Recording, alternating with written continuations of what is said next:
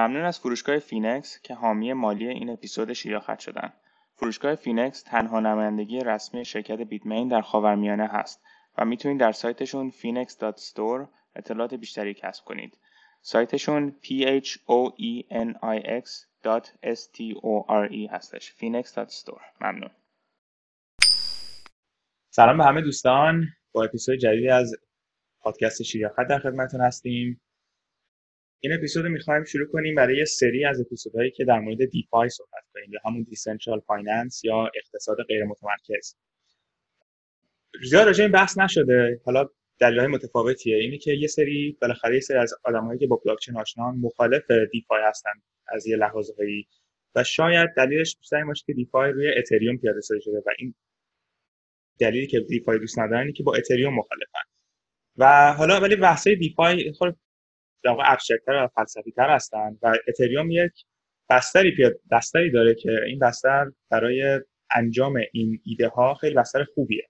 ولی خب همه اینا رو میشه در هر بلاکچین دیگه پیاده سازی کرد که این قابلیت داره. حالا بعضی بلاکچین ها مثل بیت کوین قابلیتش کمتره و خیلی پیچیده تر باید کد بزنن که بتونن همچین ایده ای پیاده سازی کنن چیزای دیگه مثل اتریوم حتی Tron حتی Rootstock یه سری دیگه هستن که قابلیت smart contract رو بهتون میدن و شما می‌تونین این ایده های DeFi رو بهش اضافه کنید حالا ایده های DeFi چی هستن؟ خیلی از اینا در واقع همون ایده های سیستم اقتصادی الانن که بهش میگن CeFi یا central finance که اومدن سعی کردن اینو در واقع اون واسطه های اقتصادی رو حذف کنن و روی بلاکچین بذارن.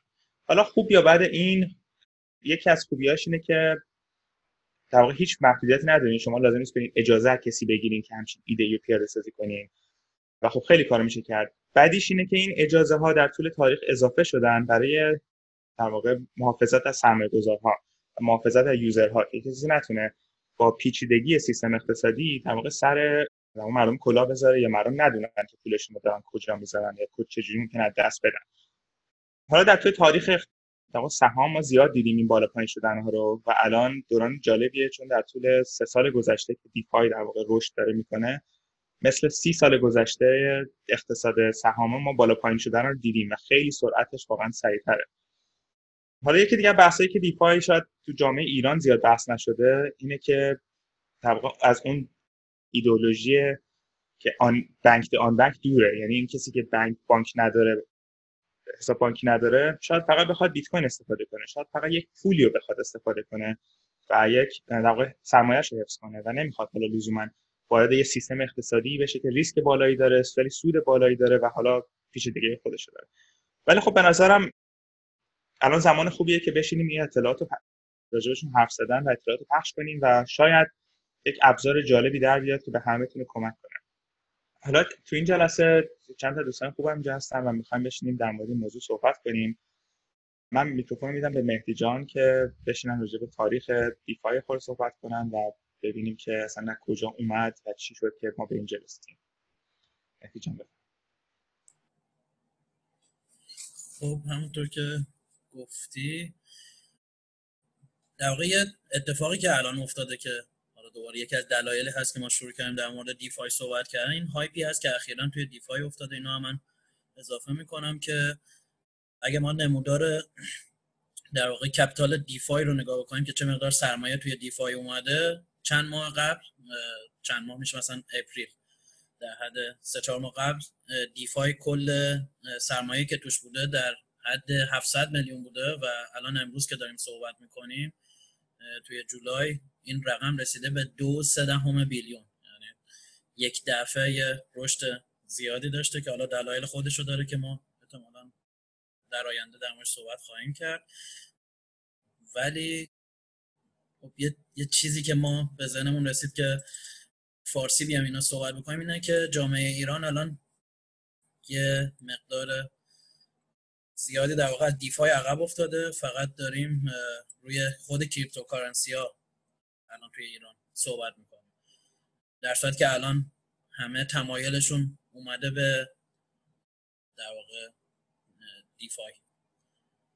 حالا من یه شروعی می‌کنم از اینکه اصلا چرا DeFi؟ یعنی چه سودی برای ما داره؟ بعد میام ادامه میدم خب وقتی ما میایم در مورد cryptocurrency ها صحبت می‌کنیم میگیم که خب چه فرقایی دارن با سیستم عادی بانکی؟ یعنی پولی که در واقع ما cryptocurrency میدونیمش چه فرقی داره با خود currency ها؟ توی DeFi ما باید بیام تفاوتایی که در واقع decentralized finance با خود finance ایجاد می‌کنه رو و بیام صحبت کنم اینکه چه چیزهایی رو حل می‌کنه. خب مهمترینش دقیقا مثل cryptocurrency ها این هست که سنسورشیپ رو در واقع هندل می‌کنه سنسورشیپ رو حذف می‌کنه و حالا من یه مثال کوچک می‌زنم از چون توی فیلم The Big Short این قسمت هست و خیلی هم ممکنه اینو دیده باشن. یه سری دو تا جوون هستن که می‌خوان برن سرمایه گذاری بکنن بر علیه بازار مسکن توی آمریکا. و یه ابزار مالی رو می‌خوان اینا خرید خریداری بکنن به نام credit default و میرن پیش بانک JPMorgan Chase. تقاضا میدن برای این ولی خب نمی‌تونن این کارو بکنن. چرا؟ چون که توی آمریکا تعریف شده یک سری از ابزارهای مالی رو شما باید یه شرایط خاص رو داشته باشید که بتونید روش سرمایه گذاری بکنید. اسم اون ایزداست یعنی شما فرض کنید که پول دارید یه مقدار خوبی هم پول دارید ولی چون ایزدا ندارید که پیش شرطش 1.5 بیلیون دلار هست نمی‌تونید روی چیزی که تحلیل کردید و مطمئنید نسبت بهش حتی سرمایه گذاری بکنید این حالا یه مثال کوچیک بود از اینکه شما بسته است finance با اینکه به نظر می‌رسه که بازه توی خود آمریکا حتی بسته است. چه برسه برای ما که فرض کنیم حالا ما توی ایرانی می‌خوایم بریم سهام روی سهام آمریکا سرمایه گذاری بکنیم و هزار تا بدبختی داریم. شاید بتونیم از طریق یه سری broker این کارو بکنیم.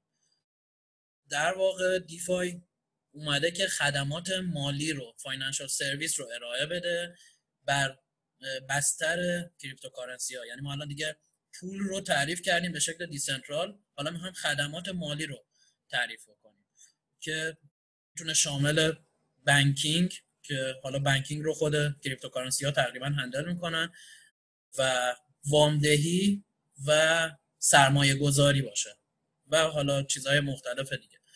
ولی خب DeFi در واقع با lending و investing الان خیلی سر کار داره.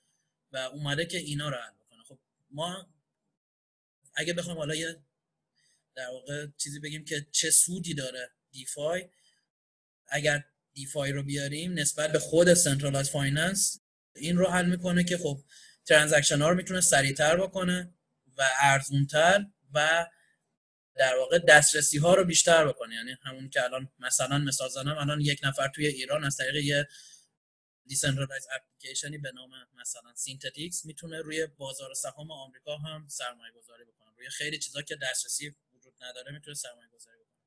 یکی دیگه از مهمترین چیزاش که در واقع تفاوت بلاکچین و دنیای central هست transparency است. یعنی خب مشکلی که توی crisis های مختلف به وجود میاد این هست که transparent transparent نیست. یه time ی یه سری تصمیماتی توسط بانک های مرکزی گرفته میشه. اون تصمیمات خب به تبع همون موقع نشون نمیده که چه تاثیراتی خواهد داشت در آینده تاثیر خواهد داشت. و چون transparent نیست بقیه نمی‌بینن همون اول چه اتفاقی میفته و تا بخوان تحلیل بکنن و بفهمن چه اتفاقی داره میفته یک دفعه crisis میشه. در صورت که اووردن این اقتصاد روی یه سیستم غیر متمرکز توی DeFi باعث میشه که transparency بیاد بالا و شما همون اول تا تصمیمی گرفته میشه حداقل ببینید و در واقع بتونید ترتیب اثر بدید. این از یه جنبه بود. یک جنبه دیگه این هست که خب توی خود CeFi centralized finance وقتی ما نگاه می‌کنیم خب پول اومد. بعد شروع کردن به تعریف ابزارهای مختلف مالی و بازارهای مختلف مالی. یه در واقع جدالی هست بین اقتصاددانا و finance ی ها که همیشه میگن که اقتصاددانا میگن در واقع رشد بود که باعث شد شما finance ی ها بیاید و در واقع ابزارهای مختلف مالیتون رو تعریف بکنید و finance رو رشد بدید. در صورت که finance کارا میگن نه میگن ما اگر ابزارمون رو نمی آوردیم اصلا اقتصاد به این شکل پیشرفت نمی‌کرد. یعنی رشد اقتصادی رو حاصل کارهای خودشون می‌دونن. حالا اینکه کدوم درست میگه یک بحثه ولی اینکه در هر صورت اگر ما بخوایم رشد داشته باشیم باید همگام باهاش ابزارهای مختلف مالی رو هم بذاریم. چرا؟ چون شما فرض کنید می‌خواید خدمات رو زیاد کنید خب؟ وقتی خدمات می‌خواد بیاد بالا در واقع بیس اصلی تمام این خدمات خب پرداخته مثلا خب؟ یا در واقع جور کردن پول یه جوری که میشه وام. اگر بخواید شما رشد ایجاد بکنید اولین قسمتی رو که باید در واقع متناسب با اون رشد پیشرفت بدید خدمات مالی هست. پس اگر ما بخوایم یه جورایی اکوسیستم رو بزرگ بکنیم برای خود بلاکچین برای خود سیستم دیسنترال که ایدش رو داریم بعد از ساختن پولش باید خدمات مالی ایجاد این حالا از یک جنبه باعث میشه که خب میگم خدمات زیاد میشه و خود خدم زیاد شدن خدمات باعث افزایش و رشد اکوسیستم میشه و از یک طرف دیگه باعث ایجاد مارکت های مختلف میشه. یعنی شما بازارهای متفاوتی خواهید داشت و این بازارها رشد خواهند کرد و توی خود سیفای دوباره market رو سه تا در واقع سود براش می‌بینن. وقتی market زیاد بشه و عمقش بره بالا. یکی اینکه خب مهمترین کاری که market می‌کنه price discovery هست. یعنی که کشف قیمت کنید. الان فرض کنید که ما بیت کوین داریم اکثرا بیت کوین ها دارن هودل میشن خب؟ و آیا بیت کوین برای هودل کردن اومده یا برای پرداخت اومده؟ می‌دونید؟ ما ابزار پرداخت درست مثلا الان نداریم که کشف قیمت درستی بشه برای بیت کوین ما اگه بتونیم ابزار مالی ابزار payment مثلا درستی برای بیت کوین بیاریم اون وقت هست که داریم واقعا از اون چیزی که بیت کوین هست درست استفاده می‌کنیم و کشف قیمت درستی روش صورت می‌گیره. یعنی خود پیدا کردن قیمت مهمترین کاری هست که market انجام میده و ما این market رو اونجوری که باید در واقع بسازیم و رشد بدیم باش باعث میشه که قیمت درست کشف بشه. یکی دیگهش این هست که حالا بهش میگن liquidity یعنی که یه جورایی نقدینگی میره بالا. یعنی شما خیلی راحت می‌تونید change کنید. در واقع کالاهاتون رو کالا که اینجا نیست میشه پول cryptocurrency هاتون رو راحت تر change کنید در دسترس تر این پول خب و راحت تر جابجا میشه. و سومین سودی که در واقع اووردن ابزارهای مالی داره و market ها این هست که transaction cost رو کم می‌کنه یعنی به طور مثال حالا مثلا بخوام توی exchange ها بگم شما وقتی exchange نبود برای که بخواید بیت کوینتون رو تبدیل دلار بکنید خیلی هزینه بالایی باید صرف می‌کردید. ولی همین بازار exchange حتی central ش هم که اومد باعث شد که transaction cost بین برای exchange دو تا کالا به شدت بیاد پایین. این یه کلیتی بود که من حالا خواستم یه مقدار با مثال و اینا بگم در مورد اینکه چرا اصلا کلا ما دیفای رو نیاز داریم به چه دردمون می‌خوره. حالا اگر شما آره من این چیزی می‌خوام اینجا اضافه کنم. در واقع موضوعی که مطرح کردی خیلیش به فلسفه اقتصاد بازار باز می‌رسه اوپن مارکت اکانومی می‌رسه که در واقع میگن اگر بخوایم بازار منصفانه داشته باشیم باید این باز باشه و به همه دسترسی داشته باشه همش دسترسی داشته باشن.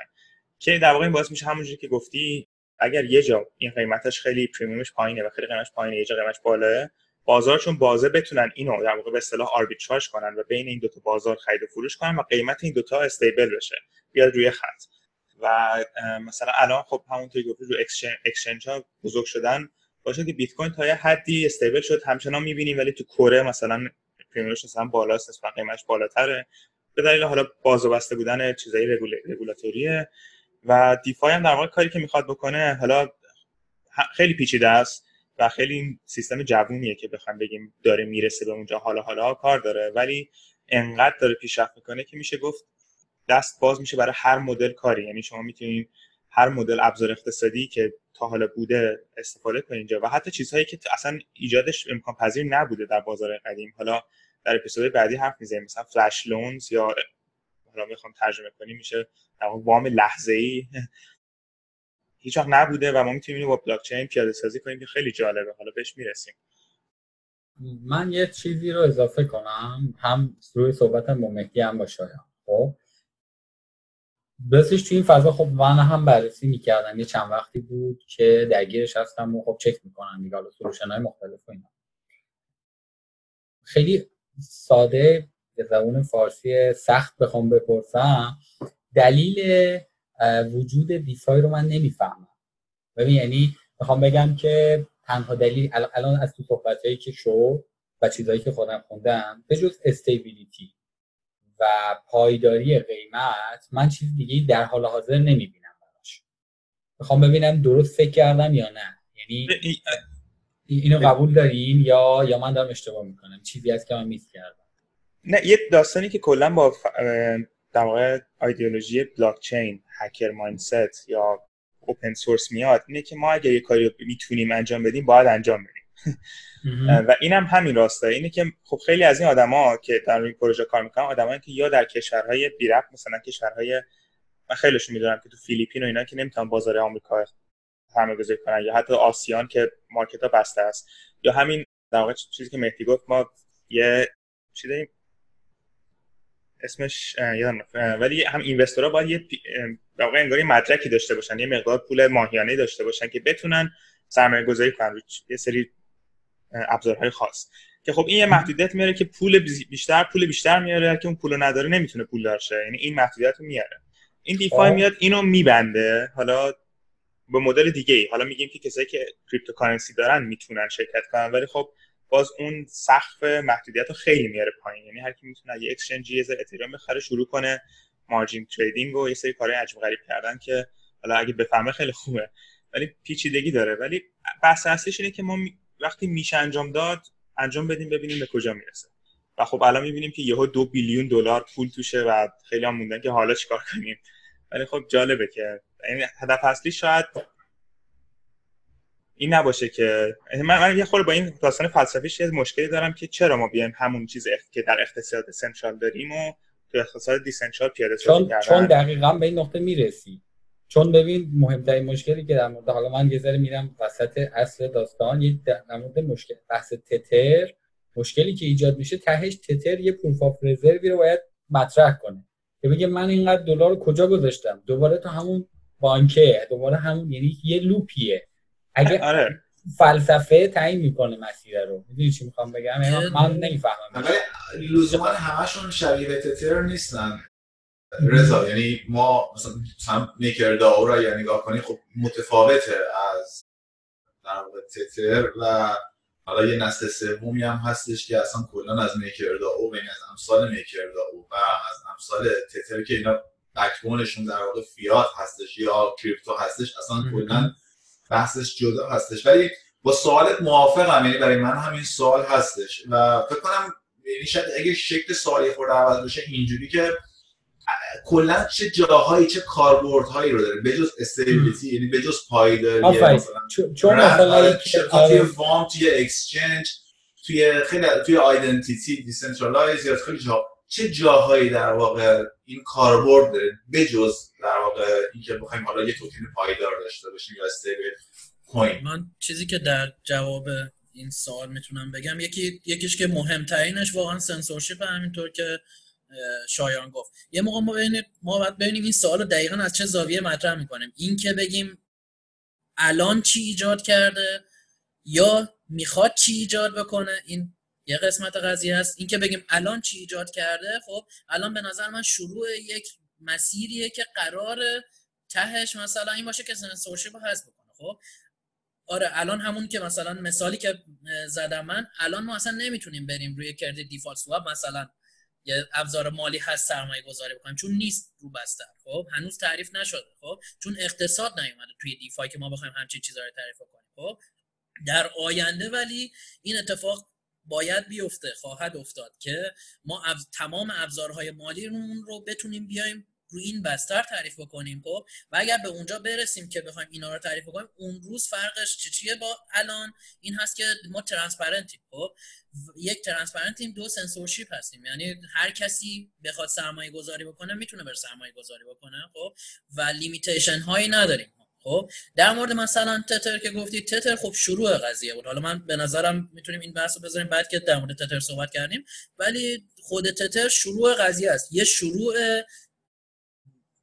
در واقع ناکامل نادرست. خب ولی شروعی بود که باعث شد همینطور که باور جان گفت رسیدیم به Maker و داریم میریم جلو. می‌دونه اگه ما مسیر رو بخوایم کلی نگاه بکنیم. خب انتهای قضیه اینه که همونه که گفتم سنسورشی باز بکنه transparent بکنه خب transaction cost رو کمتر بکنه accessibility رو ببره بالا. ولی اگر فقط بخوایم تفاوت یعنی همین الان رو بگیم الان چی داره DeFi؟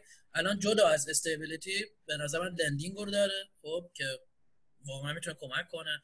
بعد margin trading ی داره که شما non-custodial است. یعنی نیاز نیست پولتو بذاری توی یه exchange که ممکنه درگیر هک بشه ممکنه درگیر تمام مشکلاتی که می‌تونه برای مثلا central authority ایجاد بشه داشته باشه.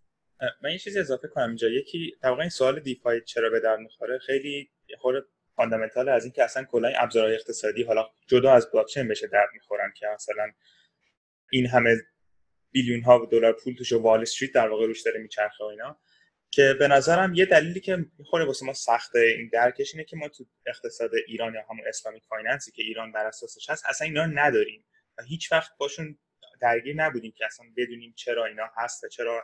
یعنی خیلیشون واقعا فقط اینه که پول پول بسازه است و خیلی ریسک risk management ولی همونجوری که مهدی گفت این transparency باعث میشه که مثلا ما خیلی از کلاهبرداری fraud هایی که تو وال استریت دیدیم بعد 10 سال 15 سال معلوم شده اونم به خاطر اینکه یه جایی یکی سوتی داده.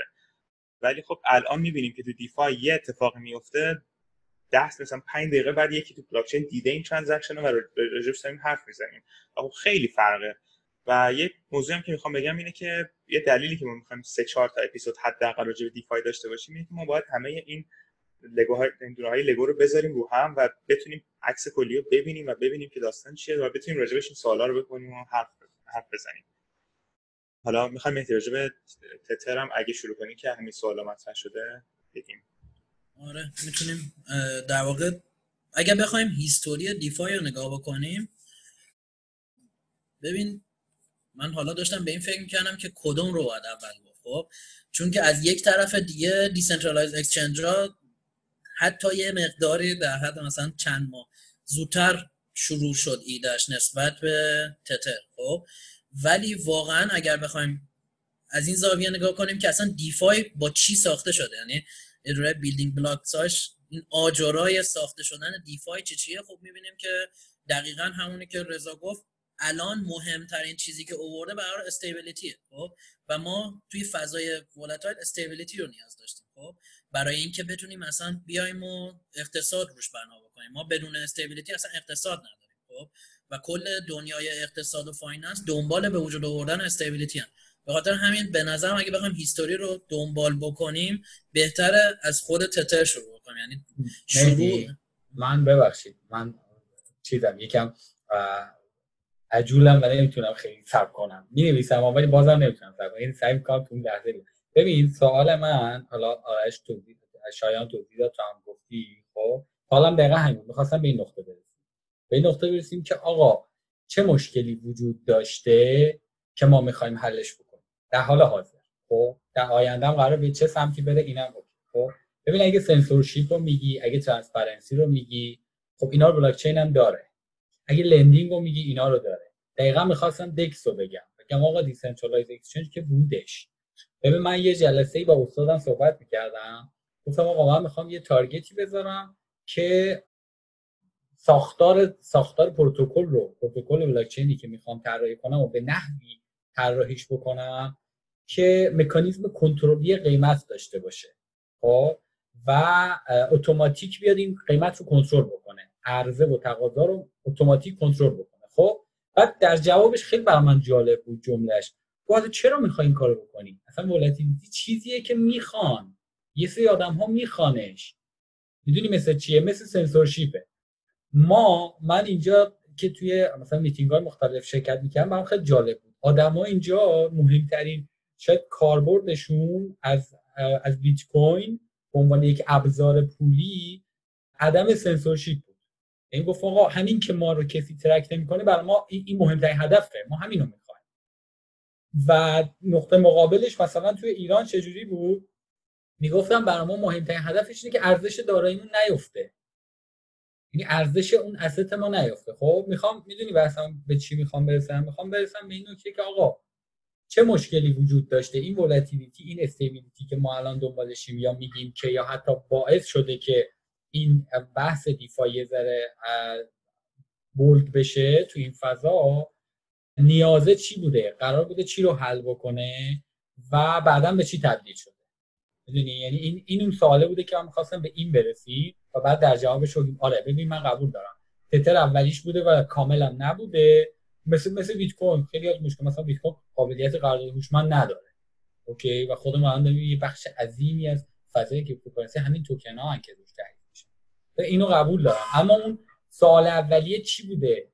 که یه سری دنبال این بودن که چی کار بکنن که اومدن یه همچین concept ی رو ایجاد کردن. ببخشید من من من اینو اضافه کنم به سوال رضا اینکه در مورد stability وقتی صحبت می‌کنیم و میگیم که حالا پایداری حالا بیشتر از لحاظ من برداشتم قیمتی هستش. اینه که ما حتی خود مثلا تتر یا Maker یا هر چیز دیگری که تو این فضا هستش اینها پایدار هستن و پایه دلار.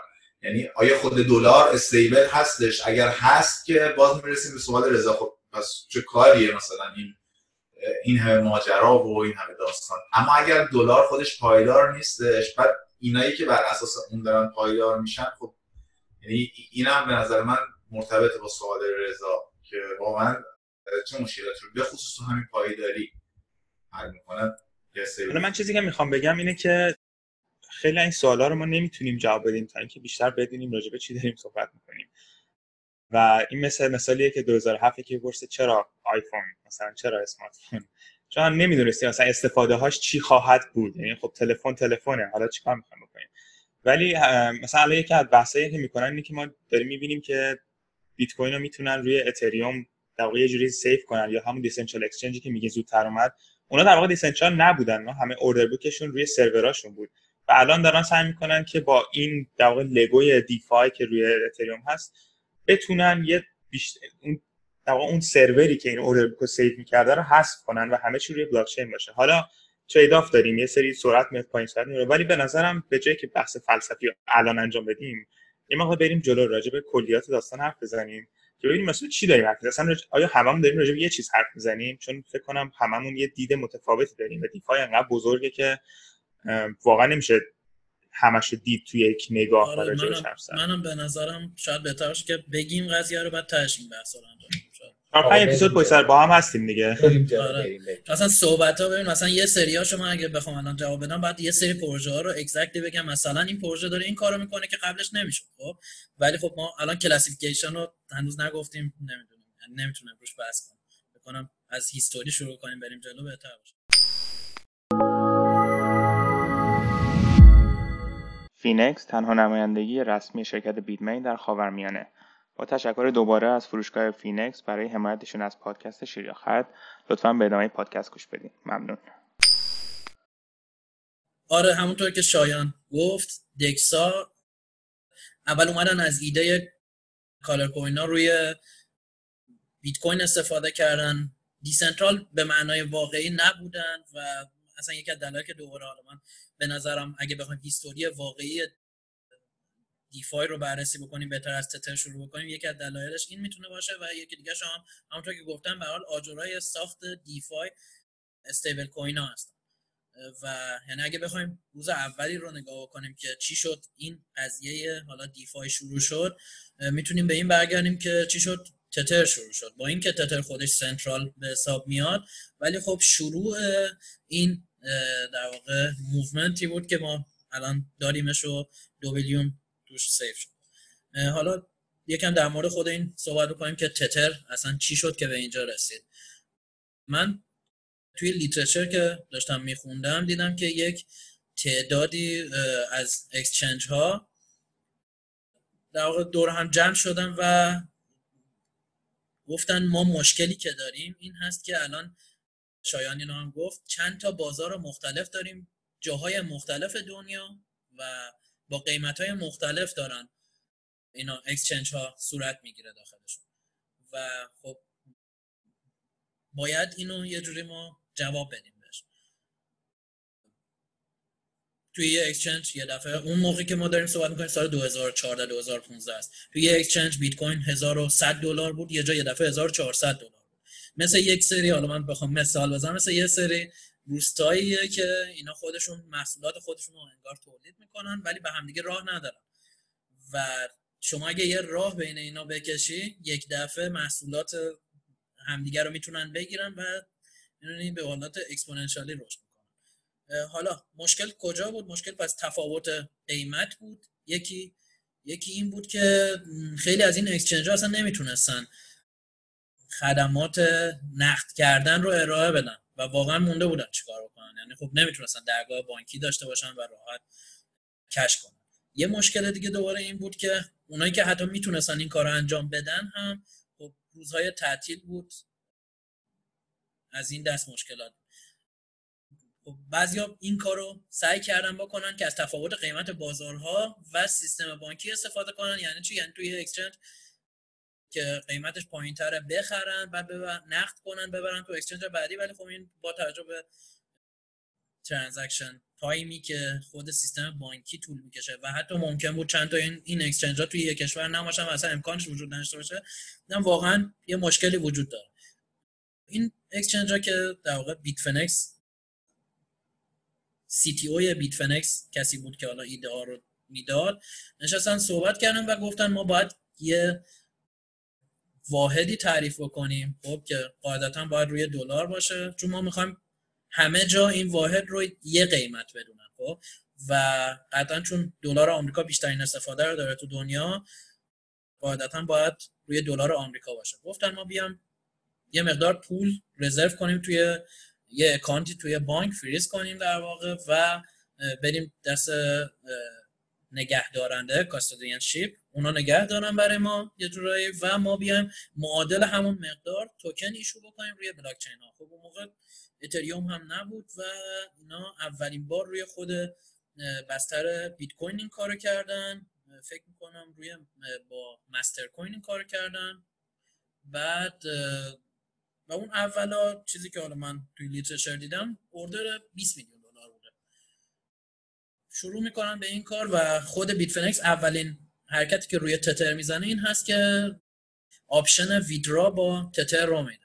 و این باعث میشه که خب دیگه شما می‌تونید راحت withdraw بکنید save سود کنید. این save سود کردن دوباره یکی از مشکلاتی بود که کسایی که توی exchange می‌خواستن سرمایه گذاری بکنن قبل از اون نداشتن. یعنی تو می‌خواستی بیت کوین تو احساس می‌کردی بیت کوین داره میاد پایین خب می‌خواستی بفروشیش ولی خب حالا باید یا نقدش می‌کردی که طول می‌کشید و مشکلات خودش رو داشت. به اینجا می‌رسیم. بعد از اون 20 میلیون دلار رو اینکه تتر اومد و یه سری مشکلات داشت حل کرد و می‌رسیم به 2017 که قبل از اون بگم که exchange Poloniex هم میاد تک تک در واقع coin هایی که داره رو با USDT pair ش رو اضافه می‌کنه. همینطور تقاضا میره برای تتر بالا. 2017 می‌رسیم به ICO boom و یه دفعه market می‌ترکه و خب نیاز میشه واقعا به این که ما یه استیبل کوینی داشته باشیم که اگر بخوای از یه بازار بری توی بازار دیگه از بخوای پر تعریف کنی حتی روی یه چیزی به غیر از BTC یه استیبل کوین نیاز داریم. ما اینجا هست که تتر یک دفعه اکسپوننشیالی رشد شدید می‌کنه و اینا مجبورشن که میزان زیادی تتر در واقع ایشو بکنن و حتی بیان توی بلاکچین های جدید توی اتر توی اتریوم در واقع. اونجا هم توکن USDT ایشو بکنن و یه دفعه تا 2018 می‌رسه به یک بیلیون دلار. میزان تتری که توی بازار هست. حالا این صحبت اینجا دارید اضافه بکنید. اگر نه که من برم در مورد خود تتر یکم صحبت کنم که چه مشکلاتی داشته. من بگم اول.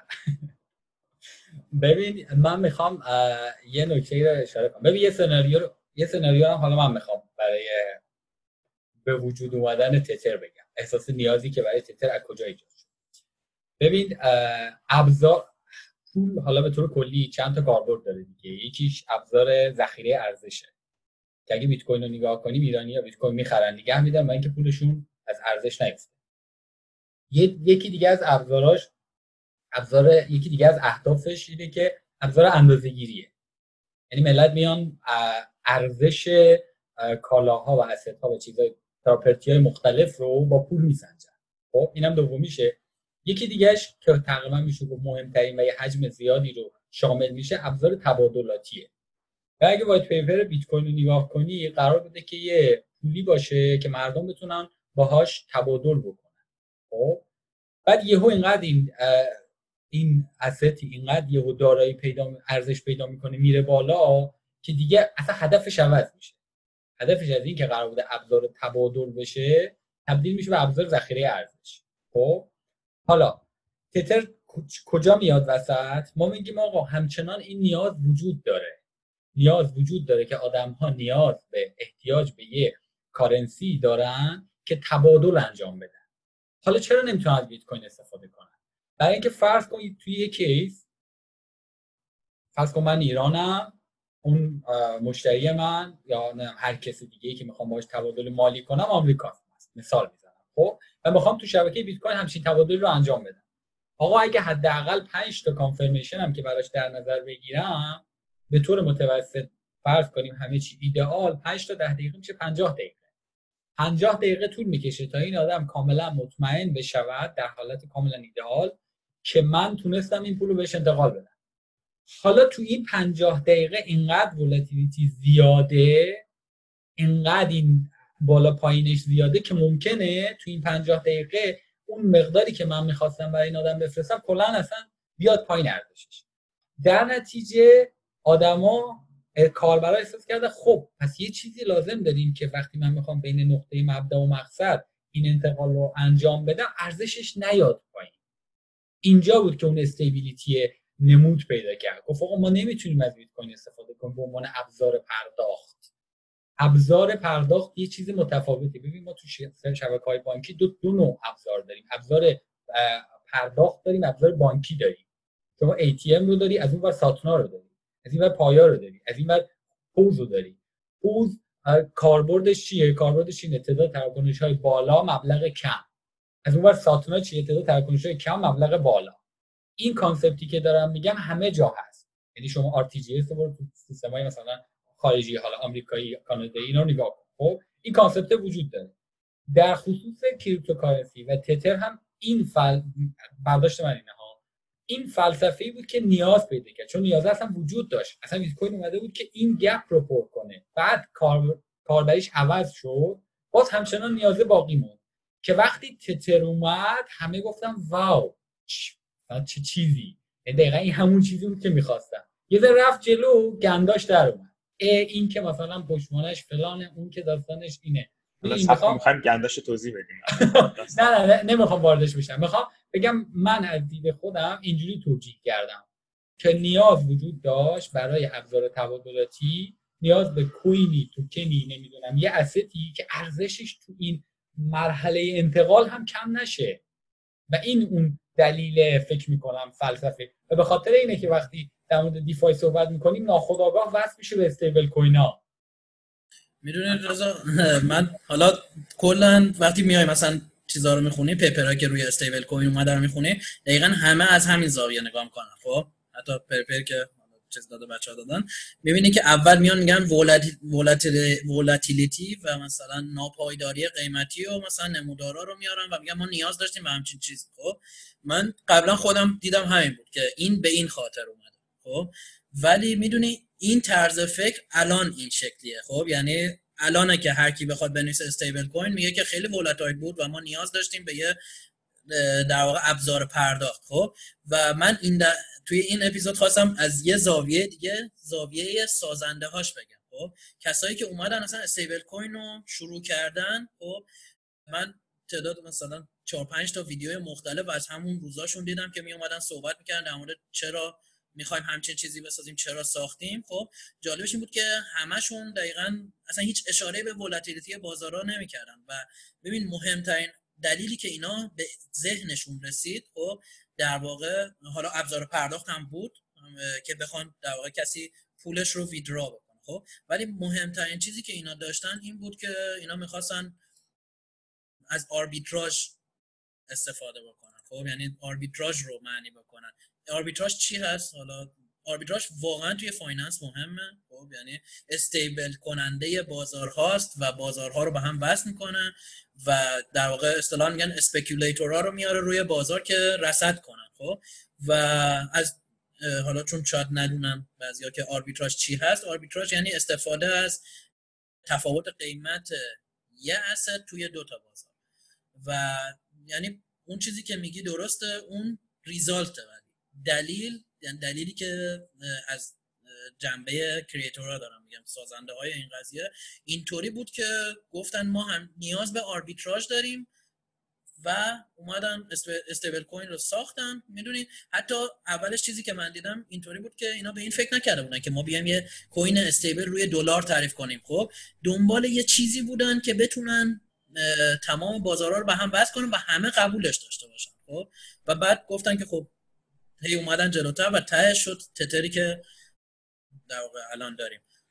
جالبه هم نگاه هم دیدگاه تو جالبه هم دیدگاه رضا جالبه. و اینکه حالا من دیدگاه منم یه مقدار شاید متفاوت تر باشه.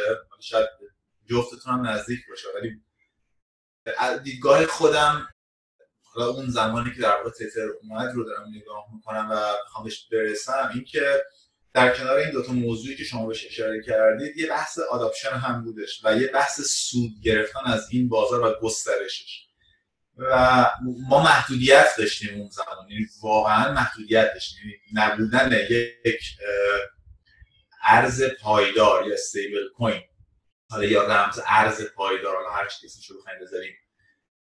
توی فضای crypto برای اینکه بخوایم سرعت رو در واقع داشته باشیم برای اینکه بتونیم حفظ سود بکنیم رضا بهش اشاره که تمام این نکته ها این نیاز رو ایجاد می‌کرد. من خودم اولین باری که باش مواجه شدم در موردش شنیدم برام اینطور بودش که خب OK این نیازهایی که شما گفتید رو مرتفع می‌کنه در کنارش به گسترش و بزرگتر شدن این market هم کمک می‌کنه. یعنی برای خود شخص من بزرگترین انگیزه در استفاده از تتر این بودش که این کمک خواهد کرد به بزرگتر شدن market size market بزرگتر میشه و قاعدتا خب برای کسانی که توی اون فضا بودن و فعالیت می‌کردن خب profit بیشتری رو هم می‌تونست مد نظر داشته باشه.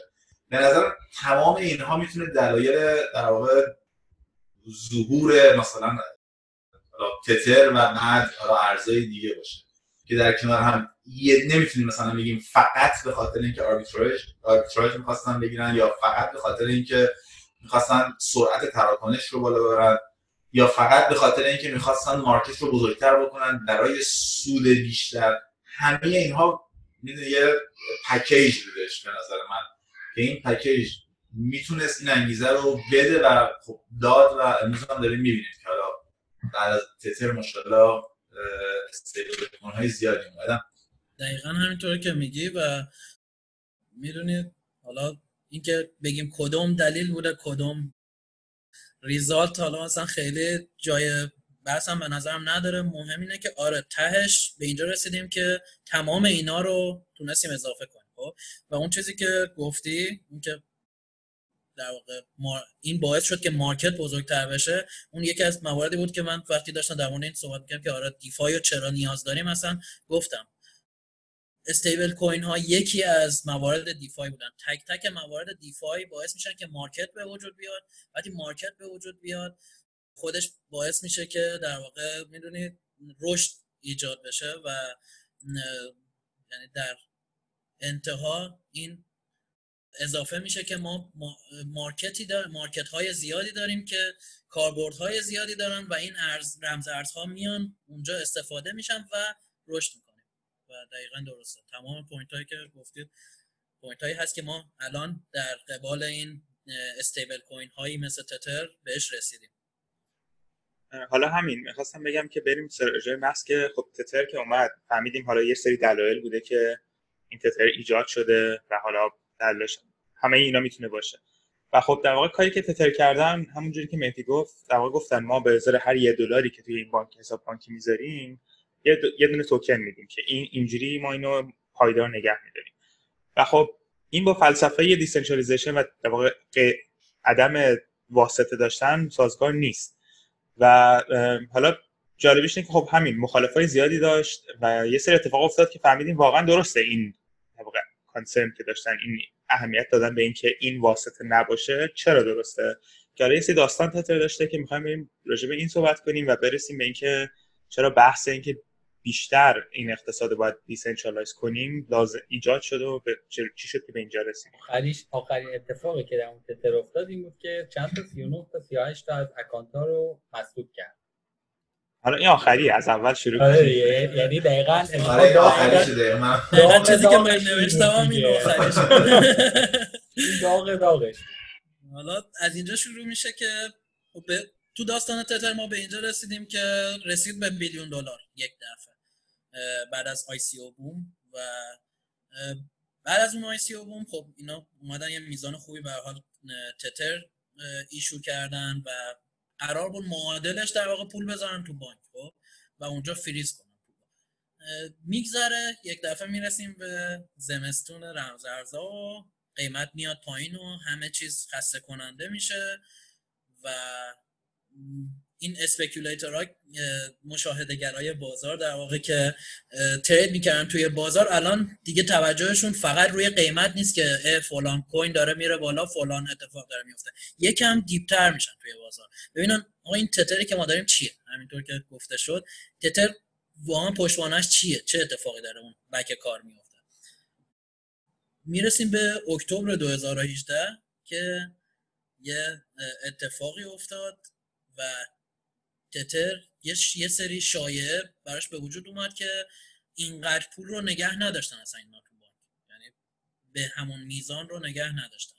و همه شروع می‌کنن تترشون رو با بیت کوین جابجا کردن بعد تتر شروع می‌کنه به ریختن پایین یه دلار. میاد تا 90 سنت. حتی من حالا نمی‌دونم توی نمودارا ندیدم ولی یه سری جاها دیدم که تا 80 سنت هم اومده.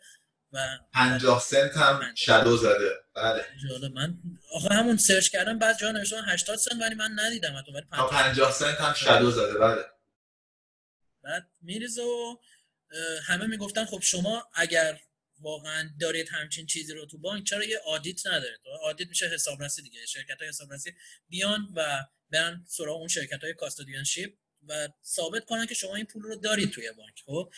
و شما اون موقع چیزایی که حالا نوشته شده من که اون موقع نبودم که نگاه بکنم توی داستان ولی چیزایی که نوشته شده اینه که تتر بعد از اون یک دو روز بعد از اون یه فایل آدیت رو می‌ذاره روی وبسایتش که فایل آدیت مربوط به یه شرکت مزخرف بوده و اصلا نمی‌شده بهش استناد کرد و خلاصه این ریخته. این بازار میریزه پایین. این یه اصطلاحی توی finance داریم بهش میگن breaking the buck یعنی دلار شکسته میشه خب؟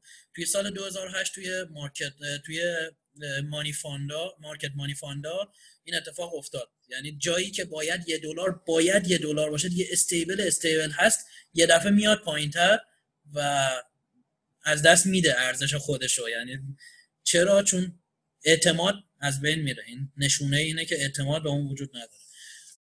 خب بنیاد تتر شروع می‌کنه به در واقع از بین بردن توکن های اضافی تتر و می‌خره از کف بازار یه جورایی و شروع می‌کنه به این کار انجام دادن که اینجا خودش می‌کنه خودش رو در اصطلاح. آره.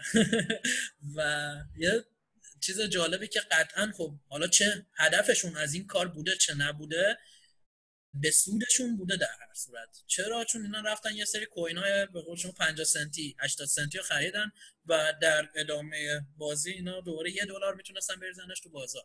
و خیلی ها گفتن که اصلا این اتفاق از امن بوده خودشون شایعه کردن و خواستن که بازار بیاد پایین و اینطوری جبران کنن چون می‌دونستن که اون time این خیلی مهم بوده اون time اینا رقیب جدی نداشتن که بخوان در واقع مشکلی براشون پیش بیاد. و خب این business ه و وقتی central باشه business این مشکل پیش. میاد. این حالا یکی از مشکلاتش بود که می‌تونید حالا breaking the buck رو سرچ کنید روی تتر اینو می‌تونید داستاناشو قشنگ و ببینید بعدتر هم اومدن کلا گفتن که ما پشتوانه هر یک تتر یک دلار نیستش. یعنی ما یه ترکیبی از دلار و cryptocurrency داریم. ولی سعی می‌کنیم که قیمت روی همون یک دلار باشه که برای مدت ها من اواخر این اواخر چک نکردم ولی برای مدت ها قیمت تتر حالا یا یک صدم پایینتر یا یک صدم بالاتر در واقع.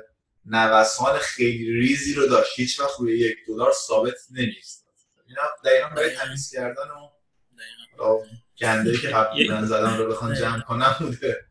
آره، یک خیلی مشکل از این شروع شد که همون قبل است که در واقع زمستون رمزارزها شروع شد بیت کوین خیلی رفت بالا و اینا دیدن که از بیت فینکس خیلی میره بالا. و چک کردن فهم فکر کنم یه تز مستر یه نفری باشه که می‌تونیم لینکش رو توی پادکست می‌ذاریم. که این آقا بررسی کرد که تتر مثلا ماهی حالا عددا رو دقیقا نیست فرض ماهی یه میلیون دلار تتر جدید issue می‌شد. توی اون چند ماهی که چون بیت کوین از فکر 3000 دلار به 20000 دلار در یه ماه رسید. تو اون یه ماه نزدیک فکر کنم 12 میلیون دلار یا حالا خیلی عدد بیشتری تتر چاپ یعنی issue شد که این باشه که بتونن market manipulate کنن چون پول در واقع دارن پول fake ایجاد می‌کنن بتونن market رو بخرن. و این خیلی قیمت بیت کوین اثر گذاشت و در نهایت رسید به اینجا که دیدیم اینقدر تتر باید باشه تو حسابشون نیست. و فکر کنم عددی که دقیقا گفتن گفتن 74 درصد تتر بکس بای یه دلاره که اصلا خیلی یه جوک شد توی کامیونیتی ولی حالا این نشون میده که چرا در یه شرکت که با دید اقتصادی داره میره جلو و دید سرمایه داری داره میره جلو نمی‌تونه پشتوانه خوبی باشه برای یک کوینی که همه کامیونیتی می‌خوان ازش استفاده کنن. دقیقا. حالا دو تا مورد دیگه که یک شو اشاره کرده این بود که تو خود نوامبر 2018 یه file توی در دادستان کل نیویورک باز می‌کنه برای تتر که دو تا مورد رو میگه. یکی اینکه اینا دقیقا اونقدر پول رو نگه نداشتن و اصلا یه لول حتی بالاتر. گفته اگر الان اینا داشته باشن هم ما مثلا یعنی در واقع سو که کرده بودن اینطوری بود که اینا برداشتن پول رو استفاده کردن و دوباره برگردونن چندی بار این کارو کردن حتی. خب که این کار خب درست نیست. یکی این یکی این که اصلا تتر چی هست که سکیوریتیه کمودیتیه مانیه چی چی هست که شما چیز کرد و تهش در انتها به اینجا می‌رسه که الان همین الان تتر توی آمریکا در پرونده داره و در جریان هست توی نیویورک که دقیقا توی همون ریسرچی که شایان گفت آورده شده که 80 درصد بیت کوین ها سال 2019 فکر می‌کنم از طریق تتر خرید فروش میشه. خب خب این خودش یعنی market manipulation وقتی تتر دست یه شرکته و شما میاد این کار انجام میده. و می‌خواستم اینو بگم که همین الان این پرونده در جریان هست و نتیجه هم نه نه هنوز نتیجه این سوالی دارم مهدی. سوال اینه که تفاوت بجز حالا اینکه نحوه در transaction رو نحوه transaction رو بذاریم کنار تفاوت تتر و PayPal در چیست یعنی این دوتا چه فرقی با هم دیگه دارن؟ والا حقیقتشو بخوام من خودم PayPal رو اصلا هیچ وقت باش کار نکردم بخاطر حالا فرق اصلیش اینه که در واقع transaction های PayPal database PayPal اتفاق میفته ولی نمی‌دونیم چند دلار PayPal داریم کلا. تتر خب مثلا می‌تونیم ببینیم که چند دلار داریم چند دلار یه transparency یه شفافیتی روش هست ولی اینکه اون پشت این پول پشتوانه پول آیا تو بانک هست یا نه اینجاست اونجاست یه gap ی داریم بین سیستم بانکی یا نه. سلمان هم این سوال داره. می‌خواین سلمان من سلام می‌کنم شان جان بابک جان و مهمونای این قسمت. من رو مفهوم استیبیلیتی خواستم یه چیزی بگم. و حالا نگاه من اینه که این استیبل کوین هایی که الان موجودن به عنوان یه تهدید خیلی جدی می‌تونن کل شبکه رو به نظر من یه روزی آف کنن یا خیلی جدی باشن. وقتی که می‌بینیم 80 درصد بیت کوین داره رو تتر خرید میشه یا رو ما بقیه stable ها. روی stability اون چیزی که هست به نظر من الان هایک تو اون کتاب معروف ملیت زدایی از پول یک پول مطلوب رو پول stable می‌دونه. خب؟ بعد این stability از منظر هایک انگار peg بودن یا چطوری بگم متصل بودن به یک بسته ای از commodity هاست که اینا خیلی اساسی می‌تونن باشن. حالا می‌تونن مثلا تو حوزه مسکن باشن می‌تونن تو حوزه مواد غذایی باشن یا هرچی و این به نظر من حالا economically speaking این اینا اصلا از stability دورن. چرا؟ چون که این داره خودش رو به یک چیزی peg می‌کنه یعنی داره به دلار peg می‌کنه که خود دلار اصلا stable نیست. و اصلا به نظر من این concept stability اسم stability که روش می‌ذاری اصلا درست نیست. حالا چرا؟ چه اتفاقی میفته که بیت کوین به عنوان یه ایده پرداخت فرد به فرد از پرداخت فرد به فرد بودن خارج میشه؟ من فکر می‌کنم که همون قانون گرشام گرشام law که تو حالا بحث پول مطرحه که میگن پول بد پول خوب رو از بازار حذف می‌کنه. چون همه دوست دارن از شر پول بد خلاص شن و اون چیزی که تو circulate می‌کنه تو چرخه مبادله میمونه پول بد نه پول خوب. این اتفاق داره به بیت کوین میفته بیت کوین همه انتظار دارن انتظار تورمی که برای بیت کوین هست که همه انتظار دارن که قیمتش بره بالا. حالا در کنار ایراد فنی که حالا تو تراکنش داره و اون تاخیرایی که داره و اینا باعث شده که بیت کوین بره کنار. حالا این که واقعا stablecoin ها چطوری این concept stablecoin مثلا شاید نظر من اینجوری می‌تونست باشه که خود بیت کوین peg می‌شد یعنی مثلا می‌گفتن که ما اینقدر از کسر از بیت کوین رو مثلا represent می‌کنیم. نه اینکه باز بخوایم concept مثل دلار رو بیار حالا من از اونجایی که کلا concept cryptocurrency خیلی جوونه حالا از نظر سنی اون چیزی که مثلا به نظر من باعث این مسئله شده اینه که ما هنوز نتونستیم value و price رو با بیت کوین حالا concept پردازی کنیم. یعنی ما نمی‌تونیم الان بگیم که مثلا value ی چه می‌دونم کار کردن یک ماه انسان value نمی‌دونم خوردن یه سیب value تولید یک موز. با بیت کوین چقدره؟ یعنی این هنوز نتونسته بیت کوین یا هنوز نشده. که ما بتونیم این, با بیت کوین represent کنیم و وقتی که اینجوریه بیت کوین نمی‌تونه value بسازه بعد value بخواد حالا price بسازه. بعد حالا اینا تو نسبت با هم دیگه price بسازن این value مختلف. من فکر می‌کنم که اینا اصلا نه تنها استیبل نیستن بس بلکه یک تهدید جدی برای شبکه که با حالا بعد اصلا شفافیت هم توشون معنی نداره دیگه. وقتی که ما بالا تعدادش رو بدونیم ولی اون پشت ندونیم چه شفافیتی هست. و من فکر می‌کنم که اینا نه تنها شفاف نیستن بلکه استیبل هم نیستن. چون ما می‌دونیم که دلار استیبل نیست. و من فکر می‌کنم که خیلی تهدید جدی اصلا حالا دوست که نظر دوستانم بده ببین من جواب این قضیه دارم. اول که یه چیزی بگم این قضیه خودش به نظر کامل توی یه اپیزود میشه بحث بشه یعنی مثلا در مورد استیبل کوین ها. خب من یه paper خوندم که بچه های کورنل تازه داده بودن بیرون در مورد risk assessment DeFi بود مخصوصا stablecoin ها. خب و تمام این چیزهایی که تو حالا جدا جدا جدا داشتی می‌گفتی خودش در واقع برمیگشت به مثلا section های مختلفی که اینا گفته بودن. آره. مثلا می‌تونی stablecoin از مثلا market money market fund رو نگاه کنی مثلا به شیوه money market fund ها بیای stablecoin بسازی یه سری asset مثلا short term رو بیای ورداری اونها رو مثلا بکنی back stablecoin ت خب؟ کاری که لیبرا تقریبا می‌خواست بکنه خب؟ و می‌دونی خیلی حالت های مختلف می‌تونی stablecoin بسازی بدترین حالتش دقیقا همینه که میگی خب؟ که تو بیای و بگی که okay مثل تتر خب؟ یه دلار اینو پک کنم مثلا برو جان خب؟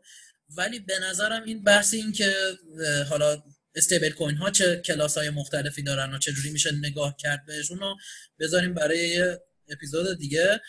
ولی اینکه در واقع مشکل داره پوینتیه که ما الان اصلا می‌خوایم بهش برسیم و داریم می‌رسیم خب؟ اینکه آره تتر اومد این دیفای شروع بکنه. ولی خودش مشکل داشت خب؟ و تمام این مشکلات که الان گفته شد از مشکلاتی بود که تتر داره. گزینه های دیگه بعدش اومدن که اونا رو حالا نمی‌دونم یا تو همین اپیزود یا تو اپیزودهای بعد می‌تونیم صحبت بکنیم که اصلا چجوری مثلا شد من این چیز می‌خوام اضافه کنم اینجا. اینکه در واقع نکته که سلما گفت که پایدار بودن بر اساس چیه کاملا باش موافقم که دلیلی که حالا میگیم در واقع حالا بگیم مثلا 1979 طلا بوده اون پایدارترین چیز بوده و همه چیز رو بر اساس اون بوده الان چالا دلاره و تنها دلیلی که چون به نظرم برای یورو اینا هم انتخاب کردن حتی ین هم انتخاب کردن استیبل کوین چی؟ بحث برمیگره به اینکه سیستم اقتصادی جهانی الان بر اساس دلار ارزیابی میشه خیلی وقتا و دلار داره استفاده میشه و تنها چیزی که ما می‌تونیم گپ رو ببندیم این بوده. ولی یه مشکلی که در واقع حالا از فلسفی منم با این داستان دارم اینه که بیت کوین یک شبیه سازی از پول نبوده با استفاده از بلاک چین کلا چیز جدید بوده. و الان خیلی چیزای دیگه که اومده رو دیفای ما شبیه سازی چیزای مرکزی رو داریم به صورت غیر متمرکز پیاده سازی می‌کنیم. و این اون راه درست نیست لزوما. ما باید بتونیم در واقع استپ بریم عقب فکر کنیم که اصلا ما چرا داریم این مارکت ها ایجاد می‌کنیم؟ اصلا مارکت برای چی خوبه و چه جوری ما اینو باید پیاده سازی کنیم؟ همونطوری که از قبل از میام مثلا در واقع بیت کوین هیچ ما چیزی شبیه این نداشتیم که این مدل باشه. ولی الان این DeFi خیلی از اینا می‌بینیم که خیلی چیز شبیه اینو داریم. ولی ولی داریم به جایی می‌رسیم که یه سری چیزها داره اتفاق میفته در این DeFi. چه تکنولوژی ها داره ایجاد میشه که ما هیچ وقت نداشتیم اینا رو و هیچ وقت نمی‌تونیم داشته باشیم مثلا غیر مثلا متمرکز. که خب اینجاست که جالب میشه. ولی خیلی این پروژه ها واقعا چیزای انتقادی انتقاد زیاد میشه ازشون کرد. مخصوصا چیزایی که مرکزیت دارن و بیشتر experiment ان. بیشتر اینه که یکی می‌تونه این کار انجام بده و داره انجام میده و یه سری هم دارن پول میریزن توش. خب داره کار می‌کنه پس. و حالا می‌بینیم که به کجا میره. و همونجوری مهدی هم گفت میدیفای دو سه ساله که الان داره باب میشه و حالا باید ببینیم به کجا میره. خیلی هیجان هیجان دارم که ببینم به کجا میره.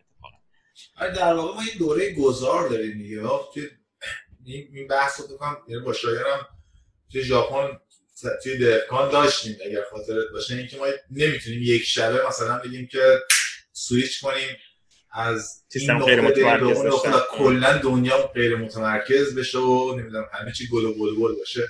یعنی ما یک دوره گذاری رو احتیاج داریم و توی این دوره گذار هم خیلی در واقع experimental باید بریم جلو همین که در واقع یه جایی ممکن شکست بخوریم یه جایی ممکن موفق بشیم. یعنی ولی در نهایت اگر تجربه رو کسب بکنیم و سعی کنیم ازش استفاده کنیم احتمالاً می‌تونیم به اون نقطه مطلوب برسیم. یک شبه اتفاق نمیفته قاعدتا. من یه نکته رو فقط add کنم. در خصوص تتر بهتره در مورد Omni Layer هم صحبت بکنیم. بگی که اصلا چی است و خود smart contract ش هم بگیم مشکلاتی که وجود داره توی smart contract شون بحث blacklist ش بحث ownership ش و حالا دو تا موردی که دفعه قبلا من بررسی کردم بهش برخورده بودم. این اینا رو هم به نظرم در موردش حتما بحث بشه و بهش اشاره بشه. من با همه مشکلاتی که برای تتر خودم بهش قائلم و می‌دونم این مشکلات داره ولی این که به عنوان اولین اولین کسی بوده که رو بحث بحث پروتکل‌های امیده رو مطرح کرد واقعا قبولش دارم.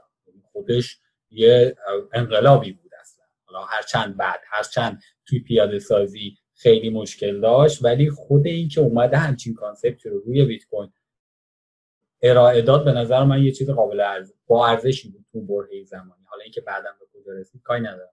نظرم بد نیست که انصاف رو رعایت کنیم و در خصوص این موضوع هم حتما یه صحبتی داشته باشیم. همینه. ببین یکی این که فکر کنم اومنی لیر در واقع با مستر کوین معرفی شد. آره اولیش مستر بعد قطعا ببین اصلا من دقیقا همون اولم هم همینو گفتم. یه, یه موقع اینه که ما بخوایم بگیم که از کجا شروع کردیم داریم کجا میریم خب مسیر رو نگاه کنیم. خب تتر اولی بوده تتر واقعا تمام دلاششون رو کردن حداقل حداقل اون اوایل خب که یه چیز جدید بیارن موفق شدن. اگه ما امروز دیفای داریم به خاطر شروع اونا بوده خب اینا که هست دقیقا. و اونم که گفتی رو آره من یادم رفت. بگم تاش که مهمترین مشکل استیبل کوین هایی که در واقع سنترال هستن مهمترینش الان حداقل این روزا این شده که اینا شروع کردن به بند کردن. در واقع دارن بلک لیستینگ انجام میدن. یو هم یه اکانتی رو در واقع اخیرا چیز کرد جدا از حالا تتر که خیلی کار کرده خب. و یو هم دوباره فکر کنم اولین باره که این کارو داره می‌کنه. یه آدرس رو چیز کرد. یو کوین بنک کرد. حالا فکر کنم برنامه کافی در مورد در مشکلات این که تتر حالا و امثال تتر که سنترال بودن ولی سعی کردن دی سنترال بکنن صحبت کردیم. شاید بهتر باشه یکم در مورد کلاسیفیکیشن الان دیفای صحبت بکنیم. همین این اپیزود بیشتر راجع به کلیات این حرف زدیم که اصلا این decentralized finance یا اقتصاد غیر متمرکز به چه دردی می‌خوره چرا وجود داره و حالا جواب های متفاوتی داریم و همه این جواب درسته. و حالا صحبت کردیم که تتر در واقع که از اولین رمزارزهایی بوده که در واقع stable سعی کرده باشن. حالا ایرادهای زیادی داشته ولی در واقع یک push یک فشاری آورد به همه اکوسیستم که اینو ساپورت کنن و شروع کنن روی این مفهوم کار کردن. و خب بعد از اون ما دیدیم که تکنولوژی دیگه اومدن که خود میکر داو یا دای دی ای آی یا بعدش که سای اومد این دو تا یکی تقریبا اومدن که بتونن پشتوانه دلار رو حذف کنن و پشتوانه دیگه ای بذارن برای این پایداری کوین. که حالا مثلا میکر داو اول اومد فقط اتریوم رو میذاشتین اونور. بعدش حالا در واقع DAI اومد این توکن های دیگه بذاریم مفهوم های دیگه اومدن که با استفاده از market base و open market بتونن در واقع یا open market یا در واقع risk assessment و مدل های دیگه ای بتونن این پایداری رو در ارزا بیارن. حالا ما هدفمون برای این چند تا اپیزودی که می‌خوایم ضبط کنیم اینه که بریم همه این تکنولوژی ها صحبت کنیم و یه اپیزود کامل راجع به همین stablecoin ها داشته باشیم که چه مفاهیمی هست اصلا پایداری ارز به چه معنی هست آیا دلار پایدار نیست؟ و خب همه اینا به سری بحثایی میشه که هم اقتصادی هم فلسفی هم به تکنیکال می‌رسه در اینا که می‌خوایم همه رو پوشش بدیم. و بعدش هم ادامه بدیم به سیستم های وامدهی غیر متمرکز که خیلی بزرگن و خیلی دارن پیشرفت می‌کنن. و خیلی کارها میشه کرد که تا قبل نمی‌شد. حالا یه کوچیکی مطرح کردیم مثلا فلش لون ما هیچ در سیستم اقتصادی centralize نخواهیم اینو داشت که بتونیم در یک لحظه یک میلیون دلار قرض کنیم باشه کاری انجام بدیم و پولش رو با سود برگردونیم در همون لحظه. و اگر این اتفاق نیفته مثلا اگر سود نده کلا این وام انگار هیچ اتفاق نیفتاده. که خب خیلی مفهوم جالبیه. خیلی مفهومیه که از بنیاد داره این DeFi هم میلرزونه چون خیلی از پروژه‌ای که رو DeFi کار می‌کنن این مفهوم این اینو در نظر می‌گیرن که به خاطر شفاف بودن بلاک چین اگر کسی بخواد یک میلیون دلار از این توکن جمع کنه و سیستم ما را اتک کنه ما می‌بینیم. ولی فلش لون نشون داد که نه لزوما. همه اینا می‌تونه در عرض 15 ثانیه اتفاق بیفته و کلا ترانزکشن تموم شه. و خب نمی‌بینیم. خب خیلی مفهوم جالبیه که حالا می‌خوایم در اپیزود بعدی بهش برسیم. حالا علاوه بر اونایی که گفتی به ترتیب گفتی به اینجا رسید که دو تا دسته دیگه هم اضافه شد بعدها به DeFi که خیلی الان توی بورس هم هستند و دارن رشد می‌کنن. یکی trading ها margin trading و derivative مشتق بازارهای مشتقه که چند تا پروژه اومدن روش کار می‌کنن و یکی betting و prediction market ها. یعنی این دوتا هم جزء classification هست که اونا رو هم دوباره جدا به نظرم دو تا موضوع دیگه به نظر من هستش که اونا یه مقدار شاید بعدانتر خیلی بیشتر باب بشه. یکی decentralize identity هستش و یکم مبحث risk management هستش. و یه مشکل مشکل دیگه که DeFi داره در یک نوعی حل می‌کنه مشکل oracles هست که این مشکل همیشه در بلاکچین بوده و هنوزم هست. اینه که حقیقت و قیمت از کجا میاد و چجوری یک smart contract می‌تونه قیمت رو ببینه. و یکی ایده اصلی این بودش که همیشه یک سیستم مرکزی بود که این قیمت رو از یک بازار مرکزی بازار centralize ی می‌گیره و اینو تو بلاکچین میفرسته. و حالا به خاطر اینکه ما خیلی exchange ها داریم خیلی smart contract داریم که روی smart contract دارن انجام میشن میشه قیمت رو ازشون در آورد. ولی خب مشکل اینه که می‌تونه این بازار manipulate بشه بازار بازی کنن قیمت جابجا کنن و دیگه attack های مختلفی که حالا در اپیزود بعدی بهش می‌رسیم. خب ممنون از همه دوستان که با ما بودن تا اینجا. اپیزود جالبی بود. حالا ان در اپیزود بعدی خیلی به دیتیل بیشتری بپردازیم. بتونیم بریم توی در واقع بحثای تکنیکال این دیفای و بگیم که حالا چرا خوبن چرا بدن و حالا اصلا چجوری کار می‌کنن. حالا خوبی بدیشون به کنار و اینکه اصلا اینا چی هستن چجوری کار می‌کنن و بتونیم این اطلاعات به همه جامعه ایرانیان و فارسی زبان هم پخش کنیم و هم استفاده کنن. ممنون از همه دوستان. خدا نگهدار. مرسی. مرسی ممنون. خدا نگهدار.